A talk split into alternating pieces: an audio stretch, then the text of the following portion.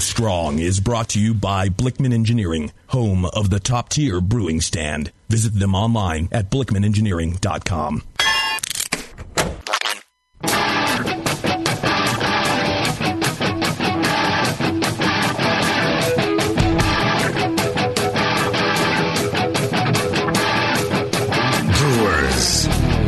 Time for the beer radio you've been looking for.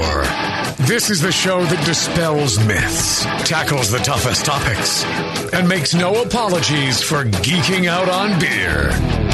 Hosted by two guys that drink before they think, Jamil Zainasheff and John Palmer. This is Brew Strong. Hey, howdy, hey, my brewing brothers and sisters. Greetings, greetings. uh, I'm, I'm, I'm, I am doing well, my friend. Um, cool. I'm exhausted. We've been adding equipment at a breakneck pace. We've uh, uh-huh. put in a couple more one twenty barrel fermenters. We got our malt silo in, but then Sweet. we had to. Uh, uh, uh, we get centrifuge in. We had to. Uh, So, from the malt supply, uh, the the silo company, I'm like uh, six months ago, I ordered the silo and load cells and an indicator so that uh, we'd know how much you know malt we were putting in the batches. Yeah. Well, they come out to install it.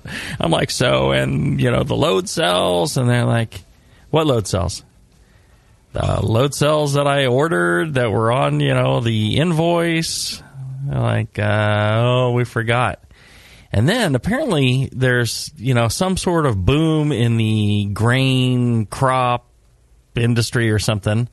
So they're putting up silos at uh, an insane pace across the country. And so load cells, they're like, well, you know, it's like a seventeen week load time on load cells.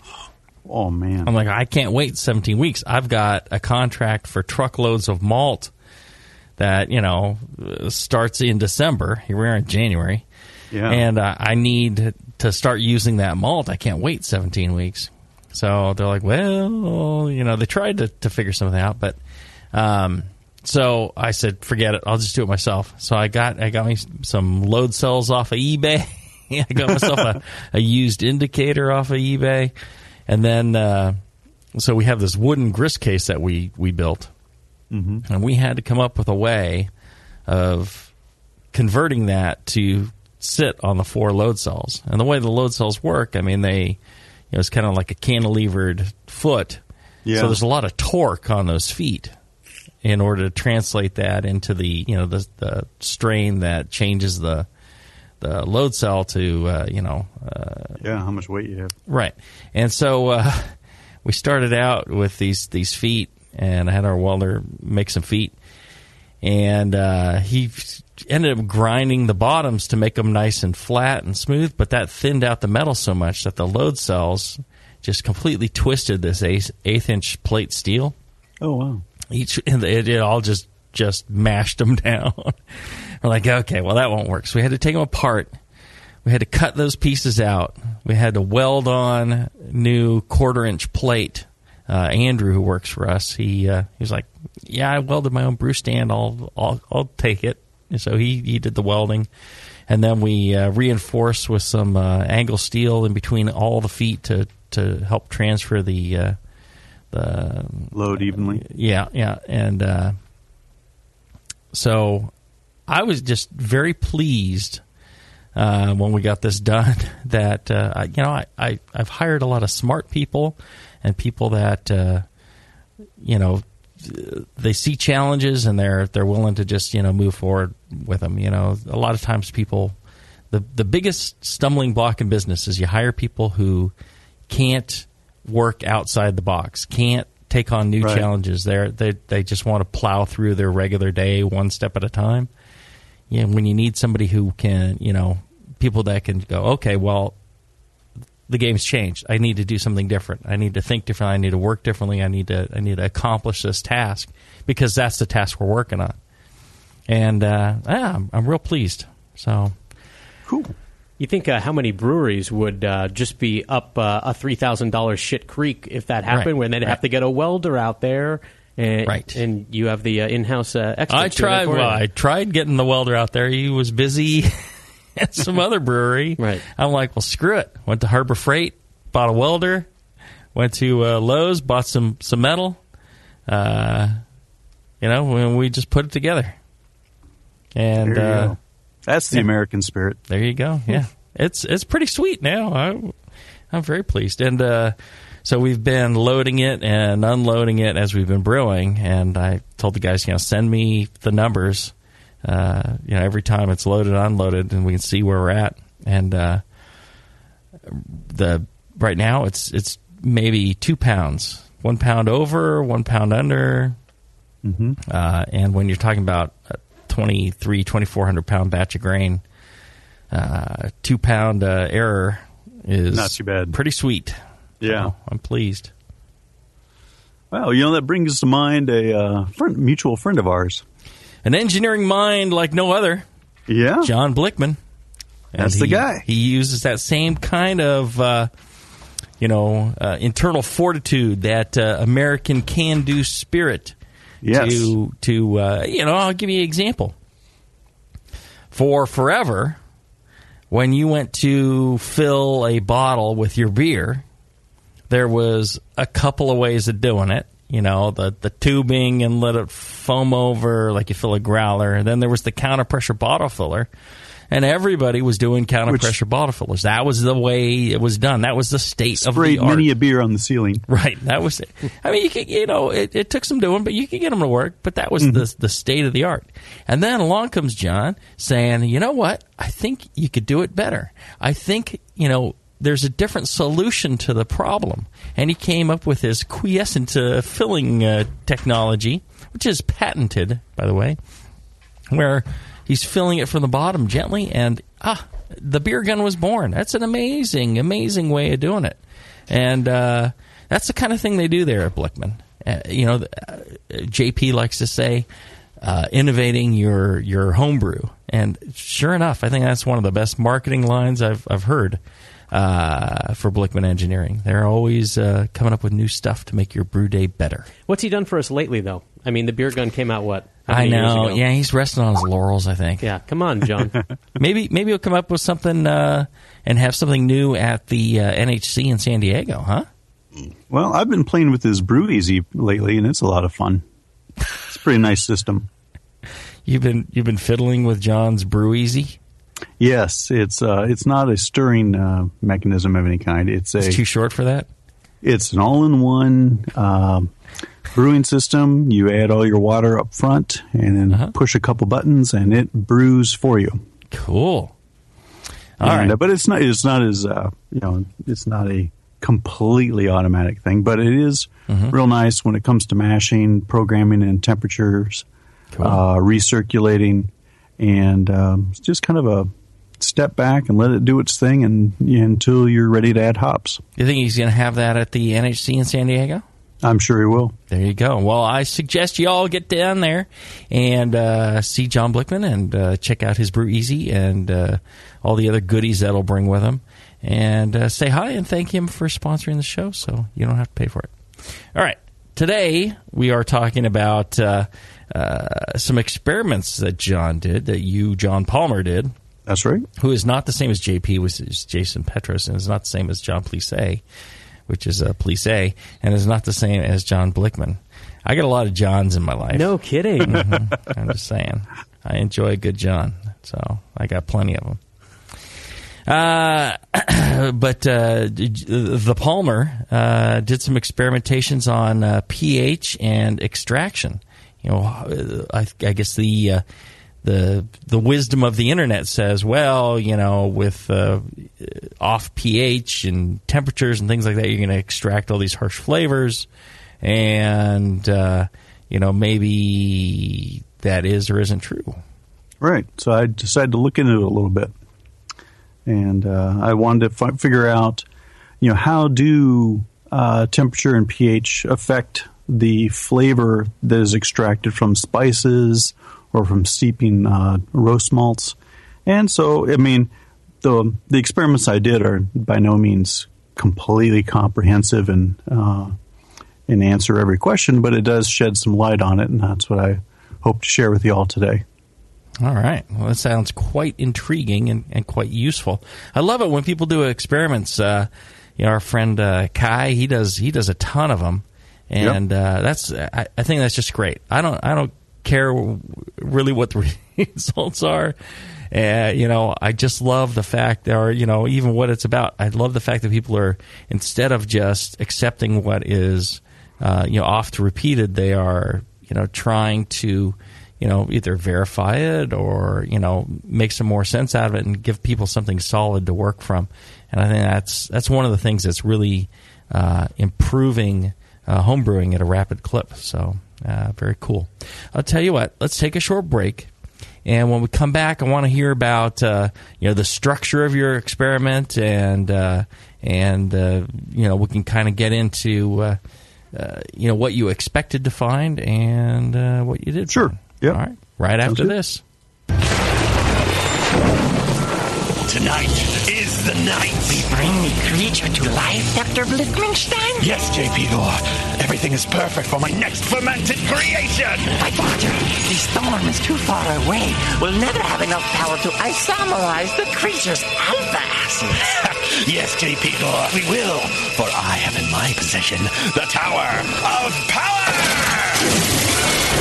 Blichmann's new Tower of Power is the evolution of automation. Control hot liquor, sparge, and mash temps like a pro. The Tower of Power is a high-quality gas-fired rim system that works with your current brewing setup. With ultra-precision, the Tower can hold your mash to one-half of a degree Fahrenheit. Precision and repeatability. The Tower of Power is the answer to automatic, fast ramp times. See more at Blichmann Engineering dot com. Bring your next creation to life with the Tower of Power. Doctor Blichmann, with the Tower of Power, you can probably give me an afternoon at the pub to enjoy a pint. Don't be silly, J P Gore. We have beer to brew. When I order a beer, I want my server to know more about it than I do. I want someone who enjoys good beer and loves helping others enjoy it too. I want someone who knows how to pour a perfect pint for every beer style. I want a Cicerone. The Cicerone Certification Program is creating the type of people who help you enjoy great beer. Home brewers and craft beer lovers know beer is more flavorful and complex than ever, and it takes some serious knowledge to store and serve beer right. Cicerones know beer. There are three levels in the Cicerone program: Certified Beer Server, Certified Cicerone, and Master Cicerone. Cicerones are truly the sommeliers of beer. The best beer locations have a certified Cicerone on staff. Relaxed and unpretentious, Cicerones are tested on storing and serving beer, beer styles, flavor and tasting, the brewing process and ingredients, and pairing food with beer. Learn more about your next beer guide at Cicerone dot org. Certified Cicerone, because it takes top talent to present a perfect pint. Since the first time the Brewing Network microphones turned on, More Beer was behind it. More Beer sponsors the programming on the B N because, like you, they love brewing. And like the Brewing Network, they love sharing their knowledge. more beer dot com isn't just a website to place your next equipment or ingredient order. more beer dot com also gives you access to free beer information that will make you a better brewer. Go to more beer dot com and click into the Learning Center. You'll find podcasts, technical facts, video tutorials, and more, including access to The Buzz, More Beer's social network of more than five thousand members. And some of them might even be crazier about beer than you are. Get over to more beer dot com today and take advantage of The Buzz, the forum, the Learning Center, and make sure you're signed up to receive the newest More Beer catalog. More Beer, bringing you absolutely everything for beer making.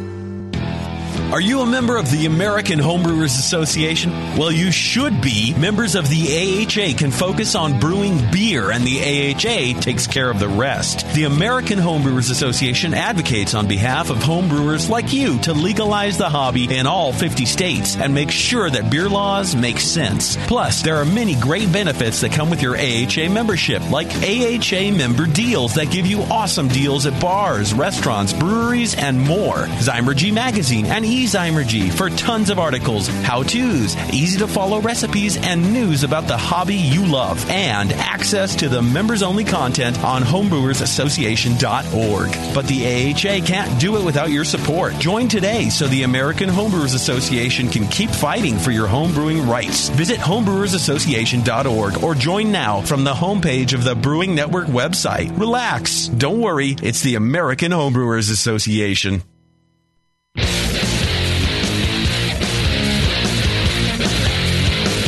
Back to the two guys that know how to turn beer into beer. This is Brew Strong.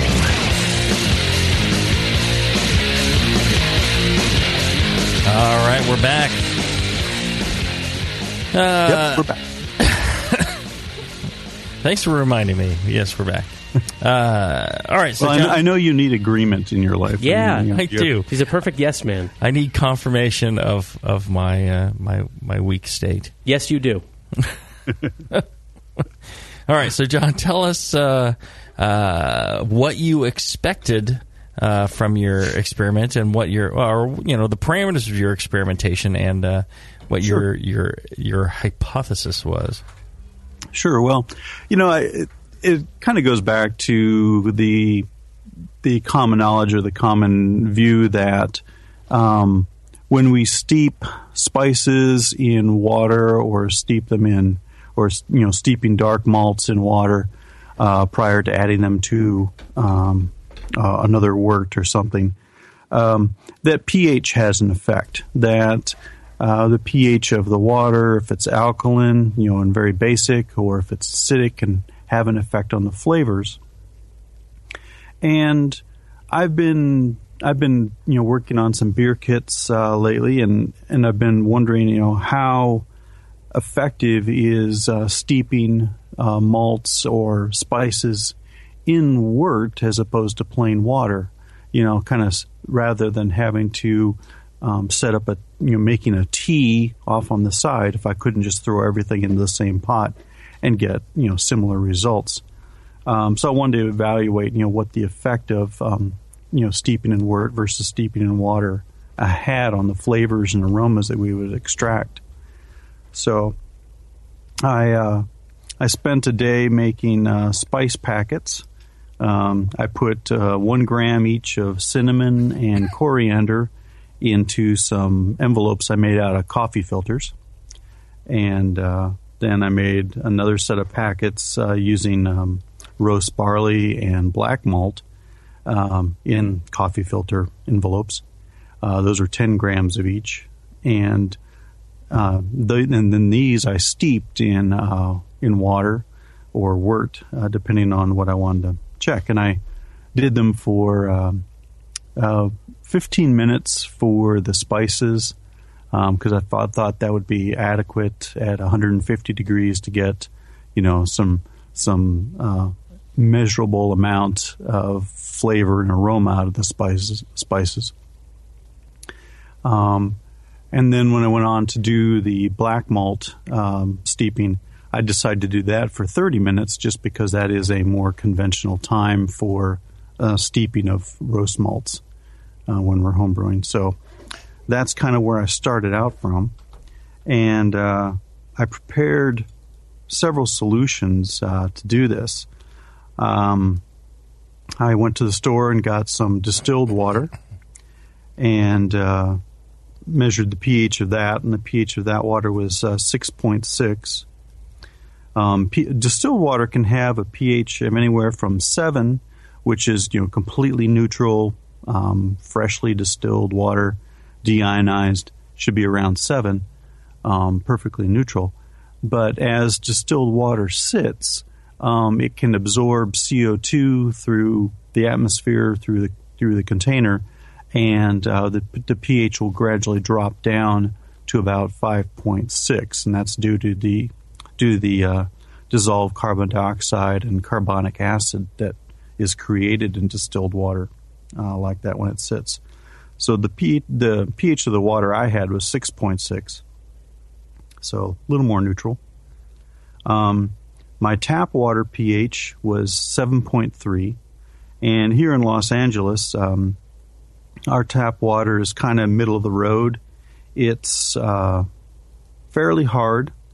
Um, sixty-four calcium, thirty magnesium, one hundred sixty uh, uh, parts per million is total alkalinity, one hundred twenty-five sulfate, one hundred five chloride, and seventy-two uh, ppm of sodium. Now, I did that. I did these uh, numbers uh, here at home with uh, using a, a brew lab, but they do closely match with the numbers I was I got last month from um, the M D W D here in Los Angeles, the uh, municipal water and power uh, company. And uh, this water has, the tap water has a residual alkalinity of ninety-seven, which is pretty high. It's a, you know, it's a, so in other words, it's a fairly hard, fairly alkaline, fairly typical water for uh, much of the country. Uh, anybody that's getting their water from um, a limestone aqu- aquifer or, uh, you know, groundwater source is going to have water pretty similar to this. And then I made uh, another water using the distilled water. I added calcium chloride and sodium bicarbonate salts to that to create a water that had um, and a residual alkalinity of one hundred eighty, which is quite high, um, more similar to, say, Texas and North Dakota, where they're real, you know, fairly dry regions that sit on top of limestone. Then I took uh, some more distilled water and acidified it. Um, and I had only intended to acidif- acidify it down to like four point three, you know, something that's very similar to a, a, a final beer pH. But uh, one milliliter of hydrochloric acid in one gallon of distilled water gave me a pH of two point seven. Yeah, with with nothing to buffer, uh, yeah, you it know, really dropped it, down. It, it drops uh, incredibly. So, yeah, um, but you know, still one one milliliter, one gallon. It's pretty low concentration as far as uh, chloride. So uh, you could taste you could taste the. Uh, the slight acidity to it, but it wasn't, uh, it didn't, it didn't taste strange at all. And then I made a ten fifty wort using pale malt extract, dry malt extract, and that had a pH of five point seven, right where you'd kind of expect it to be. Um, so those are the, those are the solutions I started with. And in the first experiment I did, uh, this, I steeped the spices. Um, I, heated all the solutions up to one hundred fifty degrees and then set them in a, a hot water bath on the stove to keep them warm uh, while they were steeping. And so the temperature is pretty consistent between uh, one forty-five to one fifty-five uh, during the steeping. Um, not perfect, but you know, for in terms of this general setup, I think that that variation is pretty minimal in terms of the performance of the uh, uh, the steeping and the extraction. Um, I guess the I also added uh, a room temperature um, distilled water steep and a boiled distilled water uh, sample to kind of g- give me some outliers to compare to. Um, These were, and again, these these uh, spice packets were one gram each of, of powdered cinnamon and powdered coriander in the coffee filter envelopes, and they were steeped for fifteen minutes at one hundred fifty F, or fifteen minutes at room temperature, and fifteen minutes uh, at boiling, you know, on a low simmer on the stove. And then uh, my daughter and I uh, sat down and, and tasted them and smelled them. And um, the the differences in, uh, or lack of difference in aroma was kind of interesting. Um, all of the steep samples had, um, the, the water samples had a very similar aroma, amount of aroma to them. Um, the wort sample, of course, uh, the, the aroma was kind of uh, overshadowed by the maltiness of the extract. But you could get, uh, at the same time, you did get a sense of this of the spices, the cinnamon and coriander coming through and it gave it kind of a nice gingerbread smell. Um, I don't know if I'm going too fast in terms of uh, reciting all this, but uh, feel free to jump in if you want, if you have a question. Say something, um, Jamil. I think that's what he's saying. God damn it. I'm just sitting here drinking. Okay. Um, uh, listening to the podcast here. Uh, oh, no, this is live. Um, well, and uh, so, yeah, I would I would think that, uh, you know, with the w- steeping in wort, uh, you know, really a, a couple of things are happening. One is the the flavor of the wort is going to, uh, and the sweetness is going to make a, a big impact on, uh, uh, you know, the flavor of the steep uh, right. ingredients. I, I, I wonder, you know, perhaps uh, did you try steeping in these different ways and then adding that to uh, the wort and seeing how that matched up with the one that was steeped directly in the wort? I didn't do that, and that's probably uh, a good good aspect to go back and, and uh, you know, replicate the experiment, do that right, aspect right. as well. Because I also wonder, um, so I, I would think that that would kind of even out the playing field when you're checking the perception. Uh, the other thing would be, um, you know, I wonder how much the uh, osmotic gradient, uh, shall we say, between, you know, wort and uh, uh, just water, how that affects the extraction of whatever compounds from yeah. the grains or the or the spices. Yeah, and I was I was curious about that too, and I went I uh, later did uh, an experiment um, trying to get uh, um, ex- extract from roast malts in terms of gravity points mm-hmm. um, in water versus wort. So I got to try to get a feel for that, and I'll I'll talk about that tw- uh, a little later. Um, the in I guess in summary, the you can get a majority of the gravity points um, from steeping crushed grain in wort um, as you do in water. So um, caramel malts, I got roughly ninety percent of the points. Um, roast malt, I got about seventy-seven percent, which is, you know, so the majority. Regardless if it was water or wort? Yeah. Um, so I, I steeped side by side, mm-hmm. and uh, the the crushed grain steeped in water at one fifty F um, for thirty minutes. Uh, I got um, X number of, of uh, gravity. I think it was like ten, ten fifty-six. Um, for in, um, and then steeped in, uh, wait, let's see, that's not right. I got like ten forty dinars here. I don't know the number. Well, okay, I'll you, well. I'll, I'll tell you what, uh, while you're looking that up, uh, you can find more riveting uh, uh, experiments just like this, uh, probably at the A H A conference uh, coming up in June in uh, San Diego. I don't know if you guys know that. The A H A, the American Homebrewers Association, they put on the National Homebrewers Conference every year. They do the uh, uh, National Homebrewers Competition, the largest uh, beer competition absolutely in the world. Uh, bar none, commercial or uh, homebrew. I mean, it's like eight thousand entries. It's uh, several thousand entrants. It's pretty amazing. And they do all this off of your membership dollars.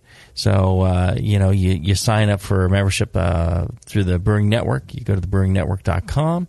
You click on the A H A logo. Brewing Network gets a little slice of the pie. You get uh, great uh, membership in the A H A. Uh, that membership gets you uh, Zymergy. Great magazine with lots of interesting stuff uh, in it. It gets you the pub discount program where you go places like Heretic. Uh, Hop Grenade, you guys got an H A discount here? Yes. There you go. Said with confidence. uh, and uh, you get, uh, most importantly, you get uh, a organization that's looking out for homebrewers.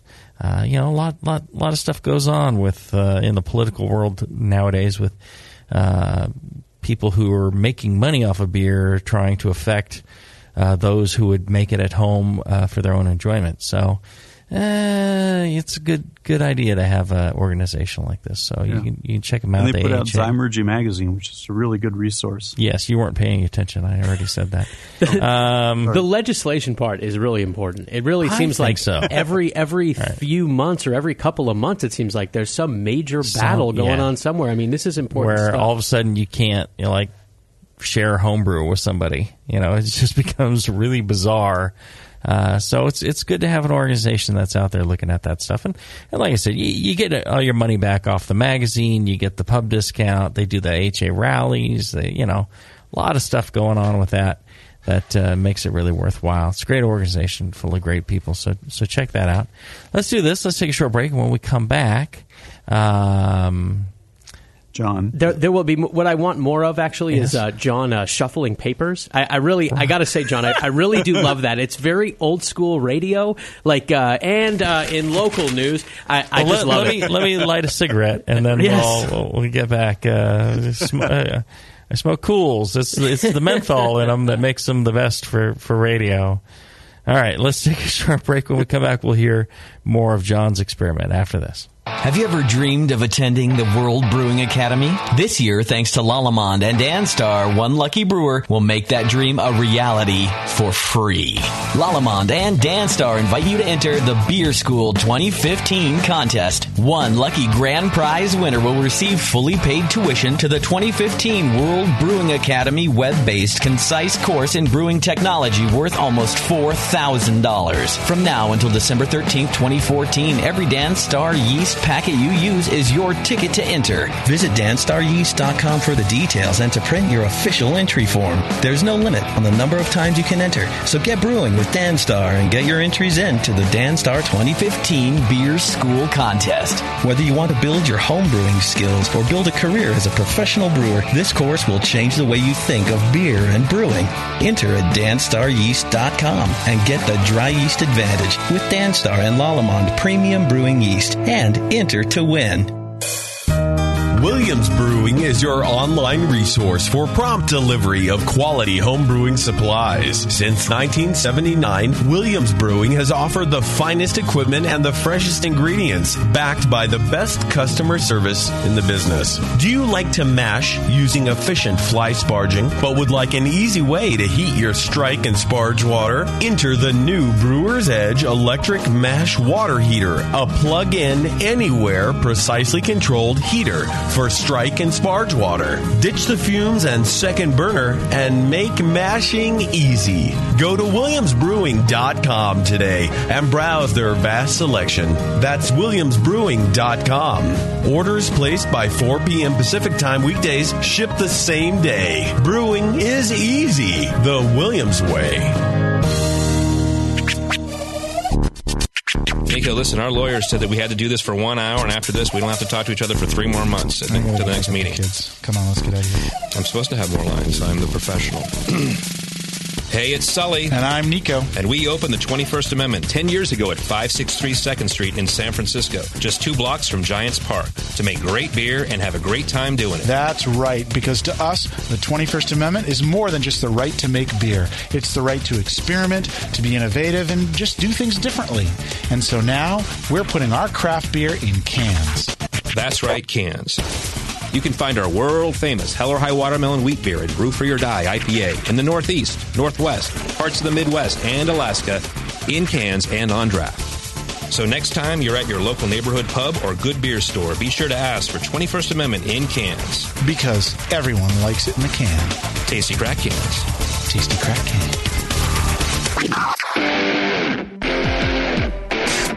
A few things happened thirty years ago. ARPANET migrated to T C P I P, and the Internet was born. Revenge of the Jedi was renamed Return of the Jedi and opened in theaters. Mila Kunis and Emily Blunt were born, beginning a rad bad fantasy in my mind. But all of that pales next to the fact that HopTech opened its doors and began blowing homebrewers right out of their mash tuns. HopTech doesn't fuck around. Real people shipping awesome shit straight to you. Their new website is fast and easy to navigate. Or just call eight hundred, three seven nine, four six seven seven and let badass bitch Jade and the gadget guy Roberto blow their warm load of customer service all over you. So visit the site or visit the store in Dublin, California, and support those that support you. Get your brewing on at hop tech dot com. Hey, my brewing brothers and sisters. This is Jamil Zainasheff, and I want to tell you about Heretic Evil Twin. You might be familiar with my homebrew recipe, which uses massive late hopping to create a balance between the malty sweet and the hoppy bitter, along with an outrageous malt and hop character. I wanted a beer with the same bold hop and malt character, so we played around with the homebrew recipe until we were able to make a great commercial version, too. We've created a beer rich in malt character, full of caramel, toast, biscuit, and an ever-so-subtle roast note. On top of that, we piled in an insane amount of Citra and Columbus hops at the end of the boil, as well as in dry hopping. This damn-the-cost approach to hopping gives Heretic's Evil Twin a great blast of citrus and tropical fruit that can't be matched by any other hop. The result is a bold, malty, hoppy, but easy-drinking beer. This is our top seller, our flagship beer, and I couldn't be prouder of it. Cheers. To find Heretic beers near you, click on Find Some at heretic brewing dot com.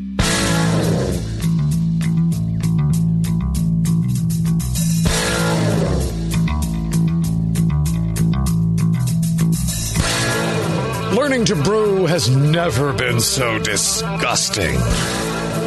This is Brew Strong.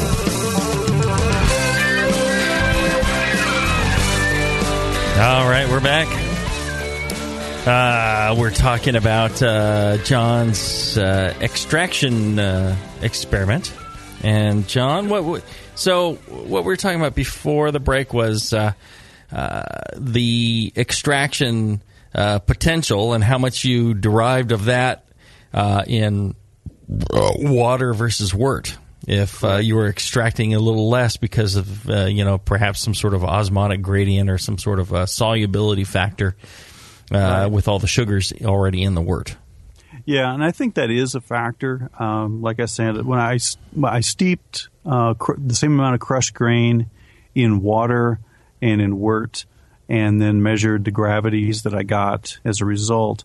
And the gravity of uh, the the wort that I got from steeping grain in wort was anywhere in the range from seventy-seven to ninety percent uh-huh. of what I got when I steeped that much grain in that much water alone. Oh, okay. So you had a ten to twenty-three percent reduction uh, when you in gravity in, points. In, yeah. When you steeped it in wort versus uh, steeping in plain water, which which makes sense. Yeah. Um, so there's there's one factor there. That's yeah. why I'm curious if if you steeped it and then uh, added it to wort versus steeping in wort, what kind of uh, you know flavor difference you get. You, I wonder if you'd get uh, you know. And this is one of the things that I've I've come across. Now I believe that pH plays a big role in this. I believe that you know osmotic gradient or uh, uh, you know the. Uh, Solubility. The solubility of, of sugars or what what have you um, uh, plays a big role, but uh, I'm not so sure this, the temperature of steeping has such a, a, a huge effect. I think those other things are much greater uh, versus temperature, and and and the internet lore and many people even on these shows repeat. Uh, Often that oh cold steeping your your dark malts overnight versus uh, you know a short steep at, at one fifty uh, oh it's much smoother and all this stuff. I I, I just don't buy it. Uh, yeah. I'm not sure that that has uh, uh, you know uh, I'm I'm not saying these people are wrong, but these people are wrong. yeah, well that, that's also one thing I want to look at, and uh-huh. that's. I got a little bit of data in that direction. Mm-hmm. Um, I, you know, along with these one hundred fifty degree steeps, I also did one at room temperature, mm-hmm. and that packet was allowed to sit in there for four hours mm-hmm. compared to the fifteen minutes the other ones were steeped. Right. Yeah, because you no, need no. much, you know, time uh, yeah. is such a factor. You you could steep for a few minutes and extract as much as you would, uh, you know, over hours. Uh, Bamforth's, you know, one of his things is every ten right. degrees C doubles the the uh, the rate, rates. yeah, or yeah. reduces. So, you know, one fifty versus uh, seventy.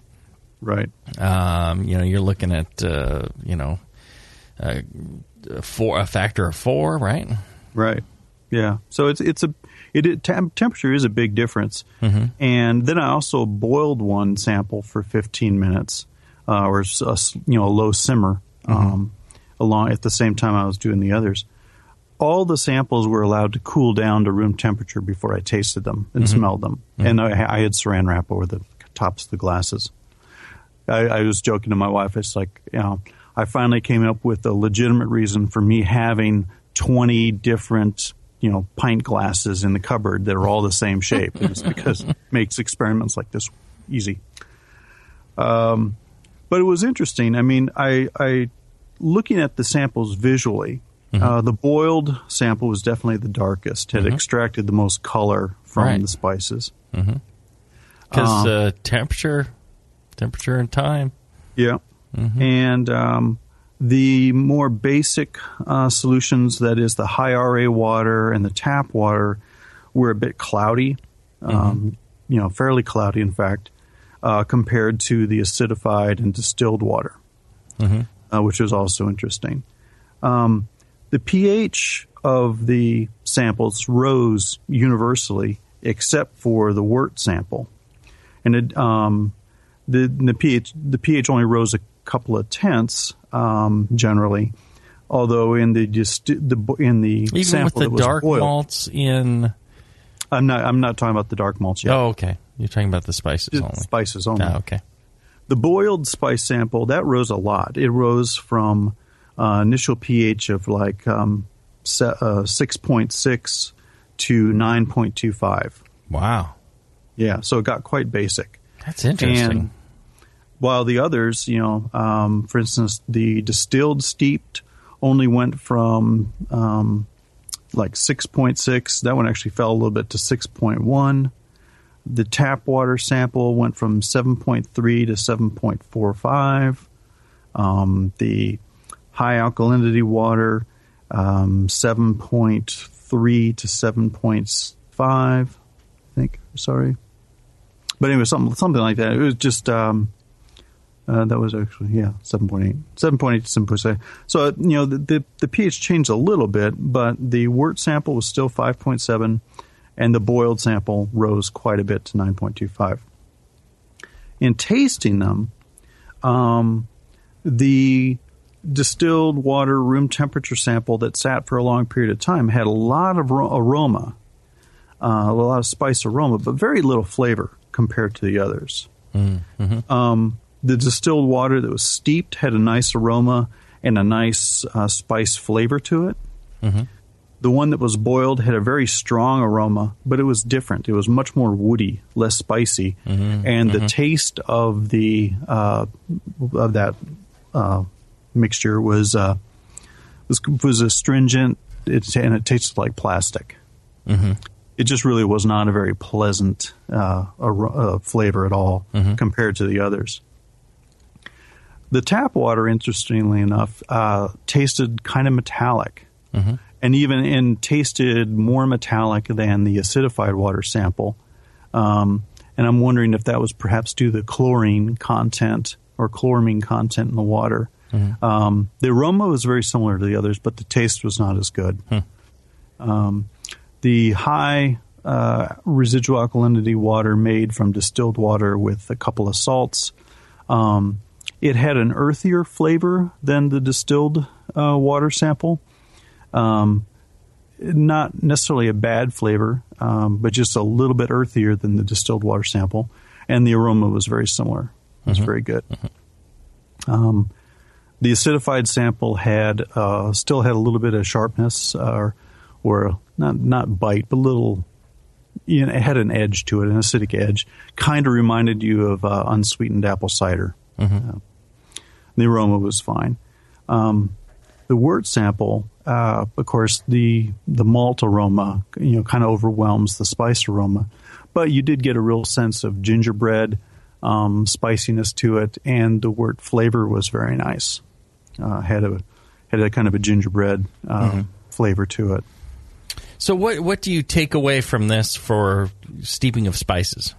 What's your conclusion? Well, I, my I think the best uh, the best flavors were from um, you know steeping as opposed to either boiled or room temperature. Mm-hmm. Um, I got it, more it extracted the, the flavors you expected. Yes, not just the aroma. And right. uh, so, I guess if. Uh, you know, maybe the thing to take away from that is if you're looking at, um, uh, you know, generally steep like normal at, at mash temperature, uh, your your spices. But uh, if you're short on aroma, maybe steep a little extra in some some water and add mm-hmm. that. Is, is is that yeah. could that be a you know and maybe you know. After fermentation, everything, you're like, okay, so flavor's good. Now's the time to add the aroma. So you do a little steeping of that separately and dose that in and kick up the aroma at the end. That That's another good way of looking at it, yeah. yeah. There you go. Um, yeah, kind of two avenues you can go there. Um, with room temperature, you get more of the aroma, less flavor. Steeped, you get more of the aroma, or sorry, more flavor along with the aroma. Um Because aroma's always the, the harder one, I think, to get sometimes. Yeah. Um, then I went from there to uh, the malt, mm-hmm. the, the roast malt. Mm-hmm. And for that, I used uh, two varieties. I was going to do one, and then I thought, well, should I do the other? Um, so I decided to do them both together, save time. So I, I put uh, ten grams of crushed, um, actually, uh, coffee grinder ground um Uh, roasted barley and black Prinz malt, uh, Prinz mm-hmm, malt from mm-hmm. Breeze, uh, which is a is a huskless. roasted wheat, mm-hmm. kind of like a husk uh, huskless uh, roast malt, and they have some real nice coffee flavors uh, to them. And I followed much the same um, uh, procedure. Uh, I had. The same amount of water in same glasses at one fifty F in the water bath. But I steeped these for thirty minutes. I also did a distilled water room temperature uh, steep and a distilled water uh, boil uh, sample uh, for uh, the same amount of time, thirty minutes. And the the differences in flavor were much more apparent here. The room temperature steep uh, of the malt, you got a lot of dry coffee flavor and aroma in that water. Um, the flavor and aroma were very similar to unbrewed coffee grounds. You know, just like smelling a, a bag of ground coffee, mm-hmm. you know, Starbucks or something. And you had, had that very pungent but very dry character to the flavor and aroma. Um. When I compared that flavor and aroma to the steeped sample, now I had a less of a coffee character, more of a tea flavor. Um, it had it had more flavor, uh, more depth of flavor than the room temperature steep, but it was not as dry tasting, interestingly enough, and did and had a different aroma. Again, I kind of compare it to you saying. It was more tea-like than coffee-like.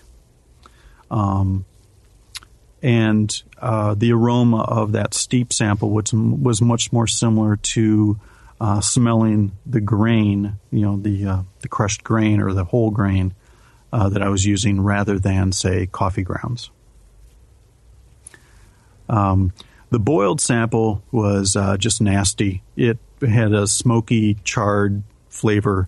Uh, very much like drinking uh, coffee that has gotten too hot in the pot in the you know in the office. It's been sitting there for five hours. It's like you can see us, uh, John. I've been doing that all morning. Yes, the, the Mister Coffee is right here. Yep. Yeah. Thing still works. Uh, it's that it's that burnt coffee aroma and flavor. It's just, it was just bad. Mm-hmm. Um, you dump enough uh, Coffee Mate uh, French vanilla in there, and you're you're you're, you're golden. Go on, sorry. Sure. Um, the uh, wort steep sample had a very nice malty aroma, of course. Um, in this case, you got the malt, but you also got the kind of a mocha coffee uh, aroma coming up as well. Um, and for fun, I compared uh, the two steep wort samples, the, the gingerbread one versus this mocha one, and and the difference in aroma between them to the raw wort itself was very apparent.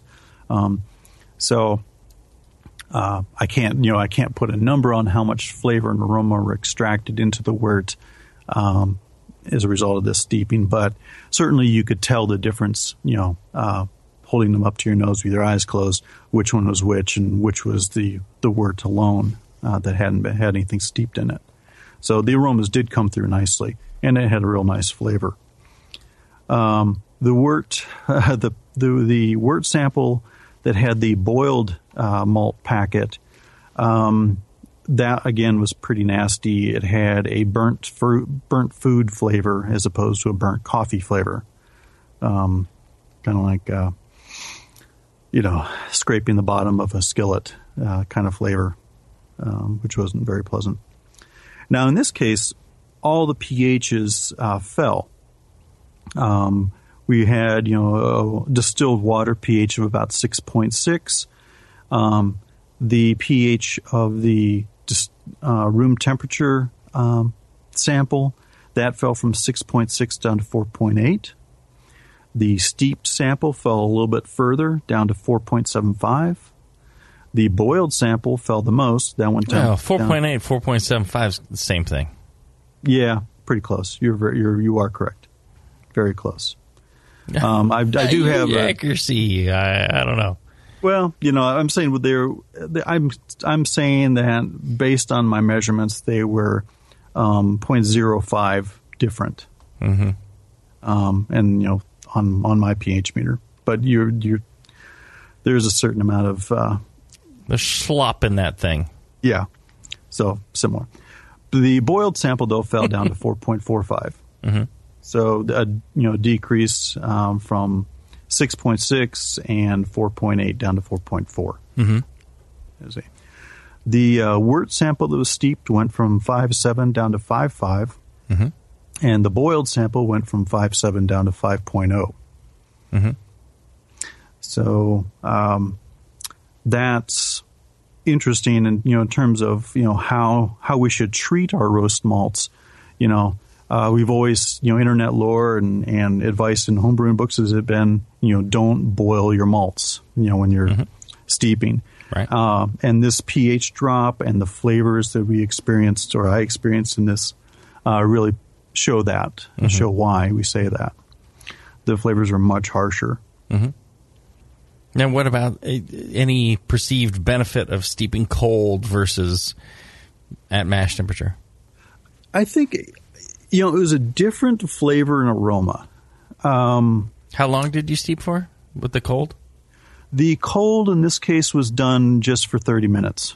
Right. See, I think if you steep uh, overnight or, you know, four hours or whatever, yeah. I think I think it's just a difference in the amount of extraction. Yeah. I think, uh, so, but it, it had, a, it, like I said, it had a much drier uh, kind of aroma and flavor compared to the uh, the steeped one, the one hundred fifty degree. Mm-hmm.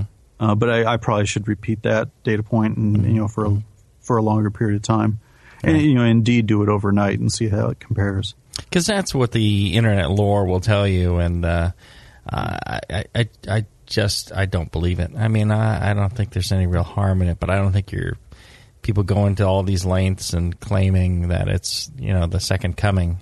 Mm-hmm. I, I, I'm sorry, I, I uh, you know, if the Palmer tells me it's true, then I'll believe it. But until then, I, I got to say, I got to call B S. Yeah, or at least skepticism.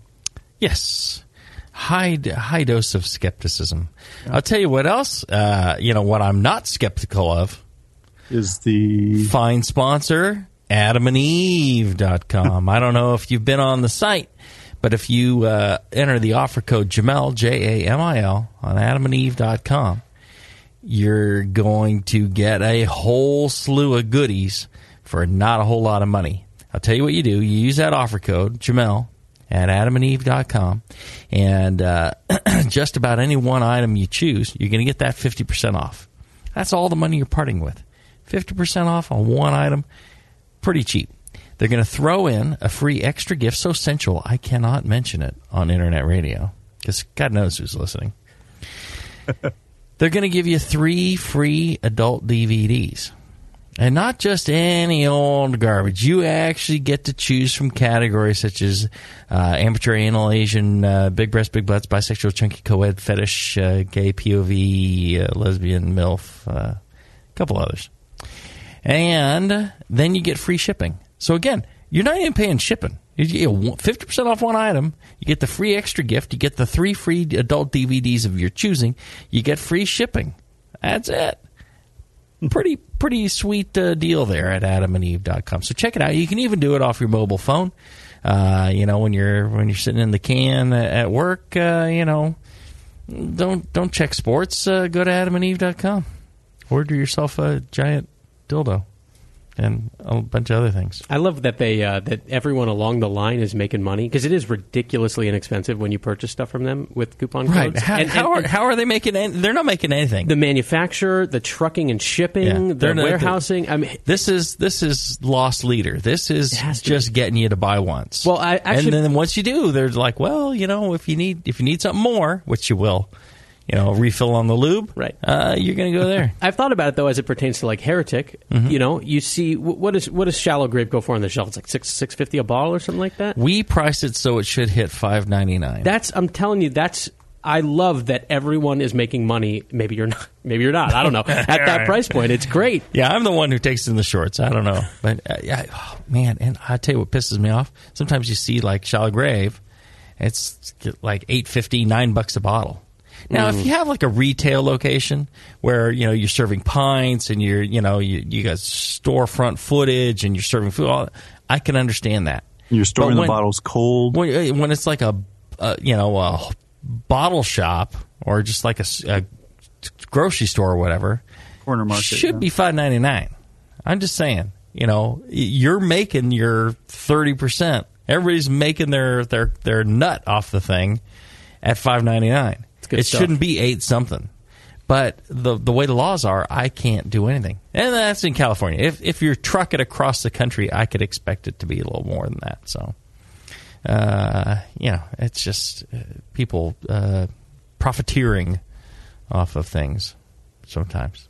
Hey, not everybody. Capitalism, man. Yeah, you win some, you lose some. And I can understand, like, you know, you're in San Francisco and and rent is absolutely insane per foot. Uh, well, you need to charge a little bit more. But here in, like, the dumps of Concord. I mean, in the in the lovely downtown of Concord. You probably, you know, there you go. I'm just saying. All right. Let's take a short break. When we come back, uh, we'll have John wrap it up after this.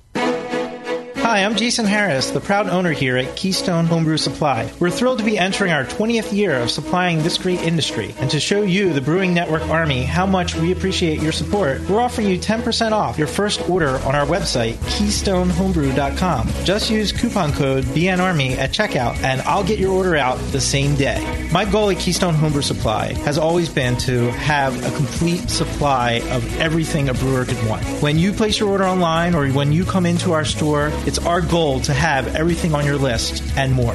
One aspect of Keystone Homebrew dot com that we're really excited about is the ability to fulfill customers' exact grain bills. Do you hate to wait? Keystone Homebrew Supply can get your precious yeast and hops to you within just one day if you live between Connecticut and Virginia, and within two days east of the Mississippi. Keystone Homebrew dot com. Coupon code B N Army. I'm Jason Harris, and I approve this message. Hi, I'm Jamil Zainasheff, and in addition to my work on the Brewing Network, I write the Style Profile column in every issue of Brew Your Own magazine. Hi, I'm Sean Paxton, and when I'm not prepping for the Homebrewed Chef on the Brewing Network, you can find me writing articles on how to cook with your homebrew for Brew Your Own magazine. Greetings, cretins. This is John Palmer, and when I'm not writing for Brew Your Own, I'm reading it. John Palmer, Sean Paxton, Jamil Zainasheff. If you love listening to them on the Brewing Network, you'll love reading their articles, tips, and recipes in the pages of Brew Your Own magazine. Join Jamil, John, and Sean eight times a year in Brew Your Own. And when you subscribe to B Y O on the Brewing Network website, half of your subscription price goes right back to the B N to support great beer and food programming. So sign up for Brew Your Own magazine through the B N website today so you can listen and read your way to better homebrew. And now, Northern Brewer presents What If Homebrewers Ruled the World? Ladies and gentlemen, if you'll follow me, I will lead you into the gallery area. Now, the first piece up for sale today is a Jamil Zainasheff original, a bottle of nineteen ninety-seven vintage Evil Twin. Oh, I see. A bidding for this one-of-a-kind piece will start at seven thousand pounds. And if you'll continue to follow me, ladies and gentlemen, I can show you a rather abstract piece from Bay Area brewer Justin Crossley. It's a German Doppelbock entitled Justin's Giant Bock. The brewer's notes here indicate that this beer had excellent mouthfeel. That's just a crazy dream. Or is it? With Northern Brewer, a thirsty nation can craft its own ale and lager for the greater good of mankind. Northern Brewer, the home of superior customer service and the finest selection of home brewing goods for the future.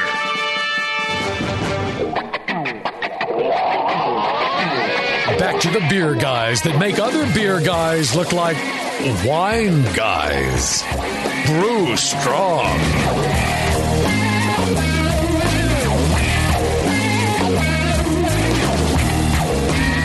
All right, we're back. We're enjoying the uh, lovely uh, California weather.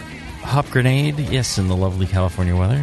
Absolutely. While the rest of the country is freezing its nuts off, yeah, we are sitting here in balmy uh, California. Even, yeah, I was just uh, reading during the break. About, don't show uh, me your disgusting feet and your disgusting hippie sandals.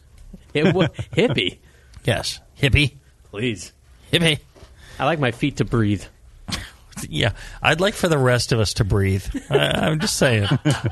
Just saying. Yeah, in Florida, they got snow in Jacksonville. Whoa. California, it's, we're fine. It's seventy-five. Mm. Clear, breezy. Yeah, I might need a I might need a light light sweater. I don't know. Well, right. I, I wanted to wrap up by uh, yes. saying um, uh, that I don't mean to ignore uh, other brewers that have done similar experiments and reported their results on the web. Oh, the hell um, with them! Yeah, I haven't read them. um, you know, but it, it was one of these things where I was thinking about it, and it's like I wanted to test myself. Um, you know. Tonight, tomorrow, uh, I will look at other experiments on the web, mm-hmm. but I wanted to get my own done first before I started, uh, you know, influencing sure, uh, sure. my perceptions on it. Well, yeah, and it, it, it's not that uh, you know the best the best experiments can be repeated, yes, that's and right. verified by others independently.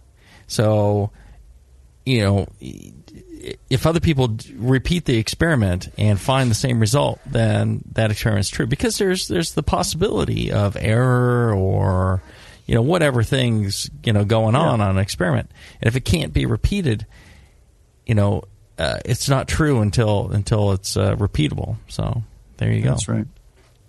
Yeah. So I, I plan to repeat this again. I, I plan to do the. Uh, the malt steeping and extraction numbers experiment again, mm-hmm. get some more data points, uh, try some different conditions, and trying to try, try to put some more numbers to that, because it, it's interesting. Um, there's also the fact, you know, in addition to like uh, constant sugar concentration affecting how much sugar you get, you can extract from the grain, mm-hmm. in the case of a caramel malt or something, mm-hmm. there's also the the friability, the the bulk of the grain, and how much, you know, extract that grain pulls out, you know, pulls mm-hmm. with it when you lift the bag out. Mm-hmm. Um, you know, there's a fair amount of loss there. Mm-hmm. Um, so because, you know, you're not sparging, you're just kind of draining. Right. Um, so, you know, I want to look at look some more at that. Mm-hmm. But all right, so let's let's you know, everybody always wants a recommendation. So what should I do? Well, I think from from tasting all these different samples, I think the best flavors come from uh, a one fifty or moderate temperature, uh, steep for um, fifteen to thirty minutes, you know, a reasonable amount of time. Mm-hmm. Um, I at this point, I really can't say how a cold steep for a very long period of time compares, mm-hmm. um, other than to say that it's a little, from what I've tasted, it's a little bit different. Mm-hmm. Um, if you're looking for a richer spice flavor, then hot steeping, like as in tea, seems to give you a little more flavor than a cold steeping. Cold steeping seems to give more aroma, uh, or at least uh, aroma with less flavor, right, comparatively at cold temperatures. Mm-hmm. Um, going much hotter starts changing the the way that flavor is expressed, and the boiled samples were uh, you know relatively unpleasant, mm-hmm. compared to the other samples in terms of the the you know the kinds of flavors that as a brewer I'm looking to put into my beer. Well, I would um, su- I would also suggest that there's a big difference between boiling and uh, just you know necessarily hotter. Yeah, I think that phase change, you know, uh, to gas and all that, uh, everything that's going in the dynamics of the boil, yeah, uh, can make a, a, a substantial difference. So, I, th- you know, I imagine anywhere in the general mash range, you're probably fine. Um, mm-hmm.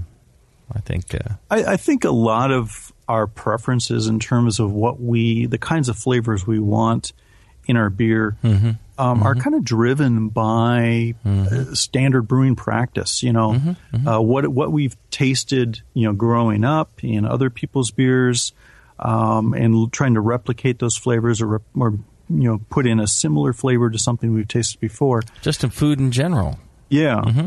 We're kind of all doing it the same way, and I think the reason for that is uh, because the flavors we generate, you know, in a in this ballpark of time and temperature are uh, similar, and what we tend to regard as pleasant or positive. Right. Going outside that box tends to give different flavors uh, that we very often perceive as unpleasant or unfavorable. I always prefer to stay inside the box. I don't know about you. Uh, speaking of outside the box, we've got a caller on line one. Hey, Matt. Yeah. You're in Virginia. Yeah. What's up? It's cold. Hey, y'all. Um, yeah, so uh, kind of a question, a little tangential here, but just got me thinking. Um, Jamil, you've kind of uh, generally encouraged homebrewers not to fiddle too much with their water. You know, nice to get a pH meter, uh, you know, check it, and um, you know. And, but once you get it going, you know, don't worry about playing with your water too much. But I, I, you've never really commented uh, too much what Heretic's been doing. And you mentioned throwing a, a pitcher of Uh, calcium chloride in here and there, but um, can you can you give us a little more detail about um, you know what y'all did there and how you dialed it in, and if you've you know you make a lot of ongoing measurements and changes? Yeah, so uh, what we do is we carbon filter all our water, and then um, uh, for our hoppy beers we generally throw in about two pounds per thirty-two ounces per thirty barrel batch. Uh, and then for the dark beers, we'll do like a pound of uh, chalk. And uh, that's pretty much it. And we, you know, it's it's pretty steady. We've got a good water supply, so there's not a lot of changes. And, um, you know, the changes in the malt and things like that, they'll make a difference, but, but not a whole lot. Yeah. When you initially did this, I mean, I assume you... You checked the pH, you were happy with how the beers were coming out, and I mean, was that just it? Or was it like, well, you know, maybe we need another quarter pound of, of you know, X salt, or or was it just that easy? Yeah, you know, I think one of the, the, the great things that uh, the Palmer says is, um, you know, mineral adjustments are, are kind of like, you know, adding salt and pepper, uh, you know, seasoning on a on a dish. And so we believe our seasoning is correct in those ratios. Uh, if we need to adjust pH, uh, we have uh, phosphoric acid that we can add and uh, adjust the mash pH that way. I wouldn't go heavier on, on these salts. I, I think people kind of go crazy on the salt additions. You know, it's like, um, you know, too much salt or pepper on your on your eggs. You know, maybe yeah. it was, you know, a, a drop of, you know, a couple of drops of vinegar in your in your boiling water or whatever for your your soft boiled egg, whatever it is. Um, so there's there's different ways to to approach it, and I think um, adding a lot of mineral salts is a mistake. Yeah, I agree with that. I think uh, again, like like Jamil said, we're with salt additions, we're really trying to fine tune. Um, you know, the other all the other brewing processes that come before uh, the salt addition have a much larger effect, um, and recipe is a larger effect towards you know a really good beer than water adjustment, or you know, unless it's gross water adjustment or mistake. But I mean. You know, we're we're trying to just fine tune at this point. So, what Jamil's, what I'm hearing is, you know, Jamil looked at his uh, pH, um, made some adjustment to the the minerals uh, to uh, that would benefit or enhance, you know, a couple of beer styles, but didn't go overboard with it. Instead, relied on his malts, his hops, his yeast, you know, for the majority of those flavors. Thanks for calling, Matt. Yep. There you go. All right. Uh, another fine show. Uh, good job uh, for the Palmer. Uh, Thank you. Doing his experimentations and sharing that with everybody. Are you doing a, a presentation at the uh, the conference in San Diego this year? I hadn't planned on it. Um, oh, okay. I thought okay. I'd I thought I'd sit back and listen. You know, there's he's a lot on, of other he's people planning on drinking stuff. Heavy. That's what I that's what I read into that. Well, I'll tell you, if you like to drink heavy. I would sh- suggest you, you drink heavy and then go talk to John Blichmann at the conference. I think that's he would appreciate that. Uh, he'd appreciate you also checking out uh, the website, uh, Blichmann Engineering dot com, Blichmann with two N's. Uh, check that out. They've been sponsoring for a long time. Check out Adam and Eve. Check out uh, the A H A. And uh, best of all, check out the Brewing Network store. There's lots of goodies there. They've got uh, hats, hoodies, glassware, books, all the things. You can get John's water book there.